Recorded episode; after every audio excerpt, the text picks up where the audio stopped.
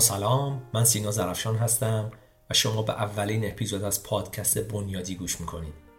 هدف من از ایجاد این پادکست پرداختن به مسائل بنیادی و پایه‌ای در زمینه های مختلفی هست.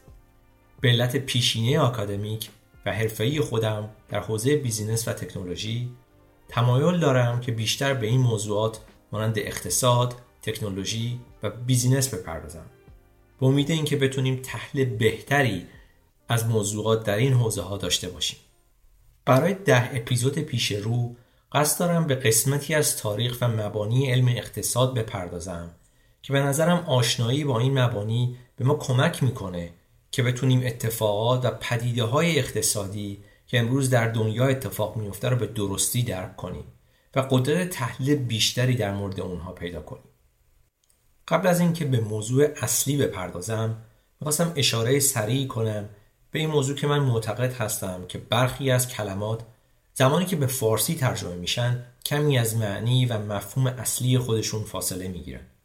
برای همین من در طول هر قسمت از کلمات اصلی انگلیسی بیشتر استفاده خواهم کرد. چرا که ترجمه من گاهی ممکن هست دقیق نباشه و همچنین برای آشنایی شما با این مبانی هم بهتر هست که با کلمات اصلی بیشتر آشنا بشین تا ترجمه فارسی اونها. دیگر ویژگی این پادکست که باید به اون اشاره کوتاهی بکنم. این مسئله هست که با توجه به موضوع هر اپیزود در مورد فرد یا افرادی که از چهره های برجسته تاریخی مربوط به موضوع اپیزود ما هستن هم صحبت خواهم کرد و یک آشنایی بسیار کلی در مورد اونها خواهم داد. موضوع این قسمت مربوط به پرایوت پراپرتی یا همون دارایی و مالکیت خصوصی هست. و چرا در حوزه اقتصاد آزاد و به ویژه در کپیتالیسم اهمیت ویژه‌ای داره؟ جالب هست که بدونید تقریبا همه ما از سنین پایین با این موضوع برخورد داشتیم ولی هیچگاه از منظر یک مطلب پایه‌ای اقتصاد به اون نگاه نکردیم. اشاره من هم به این موضوع هست که اکثر ما در زمان کودکی خودمون با کودک دیگه یا برادر یا خواهر خودمون سر داشتن اسباب بازی، عروسک و مواردی از این دست دعوا کردیم. چرا که فکر می کردیم که مالکیت اون اسباب بازی تنها به خود ما تعلق داره. این موضوع یکی از پیش پا افتاده ترین از تعبیرات مالکیت شخصی و خصوصی هست. در عواست این قسمت من به چند چهره و صاحب نظر این حوزه اشاره خواهم کرد. ولی در ابتدا بد نیست که به یکی از شاخصترین افراد در حوزه مالکیت شخصی اشاره کنم و اون هم کسی نیست جز کار مارکس. مارکس با وجود تضاد کامل با نظام سرمایهداری اشاره به اهمیت این موضوع می‌کنه که سرمایه و دارایی که توسط نظام کپیتالیسم ایجاد میشه میزان بسیار زیادی از کالاهای مصرفی رو برای جامعه برمغان میاره که خصوصی هستند و قابلیت سوداوری رو با داد و ستد خواهند داشت مالکیت خصوصی تنها مختص به کالا نمیشه همونطور که می‌دونیم کسب و کارها هم می‌تونن خصوصی باشن و برای سوداوری در فری مارکت یا بازار آزاد تلاش کنند. در واقع باید بدونیم که بدون مفهوم مالکیت شخصی پتانسیلی برای سوداوری شخصی وجود نخواهد داشت و حتی اصلا دلیلی برای فعالیت در بازار نیست. به خاطر اینکه در نبود مالکیت خصوصی اصلا مفهومی به اسم بازار وجود خارجی نخواهد داشت. در ادامه باید به سه دستبندی کلی از مالکیت خصوصی هم اشاره کنم. در نظر داشته باشید که پراپرتی و دارایی می‌تونه اشکال مختلفی داشته باشه. و تنها محدود به دارایی های فیزیکی نشه. مثال های دارایی های فیزیکی می‌تونن ملک، سرمایه، پول، کارخانه و مواردی از این دست باشن ولی دارایی ها می‌تونن شکل دیگری مانند پتنت ها، ترید مارک ها و کپی رایت ها را داشته باشن. این دستبندی از دارایی ها رو معمولا به نام این ها یا دارایی های ناملموس ما می‌شناسیم. به طور کلی دارایی های مادی رو میشه به سه دسته کلی تقسیم کرد. اولین دسته پراپرتی هایی هستند که به همه تعلق دارن و افراد جامعه به هر روشی که دوست داشته باشن می‌تونن از این دارایی ها استفاده کنن. این موضوع در گذشته های بسیار دورتر رواج داشته مثل زمانی که جوامع قبیله وجود داشته.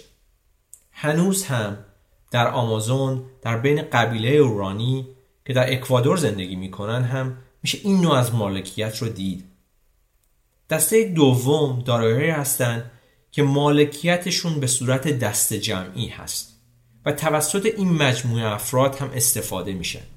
سیستم کمونیستی رو میشه جز دسته دوم قرار داد. دسته سوم که در بطن نظام کپیتالیسم و سرمایهداری قرار داره به صورت شخصی و خصوصی استفاده میشه.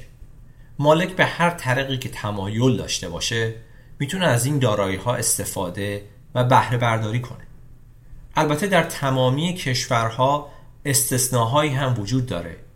مثل زمانی که شما صاحب یک خونه تاریخی در محله ای از شهر هستید و دولت به شما اجازه تخریب نمیده. حتی با وجود داشتن تمامیت کامل بنا.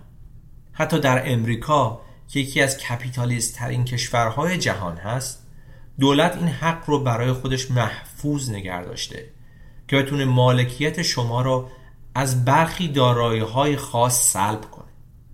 البته این موضوع رو هم باید بهش اشاره کنم که در اصل 14 قانون اساسی امریکا ذکر شده که دولت در این شرایط باید صاحب دارایی رو از مزایای مالی برخوردار کنه. اقتصاددانان مدرن بیشتر تمایل به توجیه دسته سوم از دارایی ها رو دارن و پایه استدلالشون هم بر این هست که مارکت بدون تقسیم بندی سرمایه نمی‌تونه کارایی صحیح و مفیدی داشته باشه. حتی در نوشته های عرستو هم میشه به اهمیت این موضوع البته بیشتر از زاویه اخلاقی اشاره کرد. که بیان می‌کنه که دارایی باید به صورت خصوصی و شخصی در بیاد. به این دلیل که اگه مالکیت دارایی به صورت عمومی و جمعی باشه هیچ کس پیدا نمیشه از اون جامعه که حاضر باشه تمام مسئولیت نگهداری و مراقبت از این دارایی رو بر عهده بگیره در حالی که افراد دیگه تنها نقش مصرف کننده را داشته باشند همچنین به عقیده ارسطو افراد تنها زمانی که مالکیت خصوصی دارن به این رویه رو میارن که بیشتر از خودشون سخاوتمندی نشون بدن. و این عقیده ارسطو در مورد اهمیت مالکیت شخصی هست.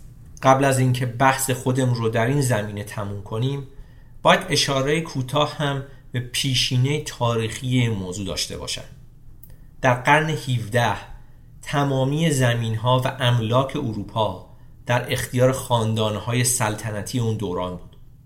جان لاک فیلسوف برجسته انگلیسی از اولین افرادی بود که به این شرایط اعتراض کرد و معتقد بود که همونطوری که خدا مالکیت بدنهای انسان رو به خودشون داده انسانها هم باید قادر باشن مالکیت دارایی هایی که خودشون درست می‌کنن و ایجاد می‌کنن رو داشته باشن. در ادامه حتی میشه به امانوئل کانت اشاره کرد فیلسوف مطرح آلمانی که معتقد بود که مالکیت شخصی نوعی از ابراز خود و خیشتن هست. به این صورت به پایان این اپیزود می‌رسیم. هدف من اینه که با مطرح کردن اصول پایه‌ای بتونم بستری برای ایجاد اشتیاق برای یادگیری عمیقتر این موضوعات فراهم کنم. در اپیزود بعدی به مسئله قیمت و قیمتگذاری و ارتباطش با اصول اخلاقی مدیریت و همچنین ارتباطش با مارکت خواهیم پرداخت. ممنون میشم که نظر خودتون رو با من به اشتراک بذارید. این پادکست رو می‌تونید در اکثر پلتفرم ها مثل آیتیونز، Google Podcast، Spotify و Castbox دنبال کنید. اگر هم با دوستان خودتون این پادکست رو به اشتراک بذارید بسیار ممنون میشم. از اینکه به این اپیزود گوش کردید خیلی ممنونم.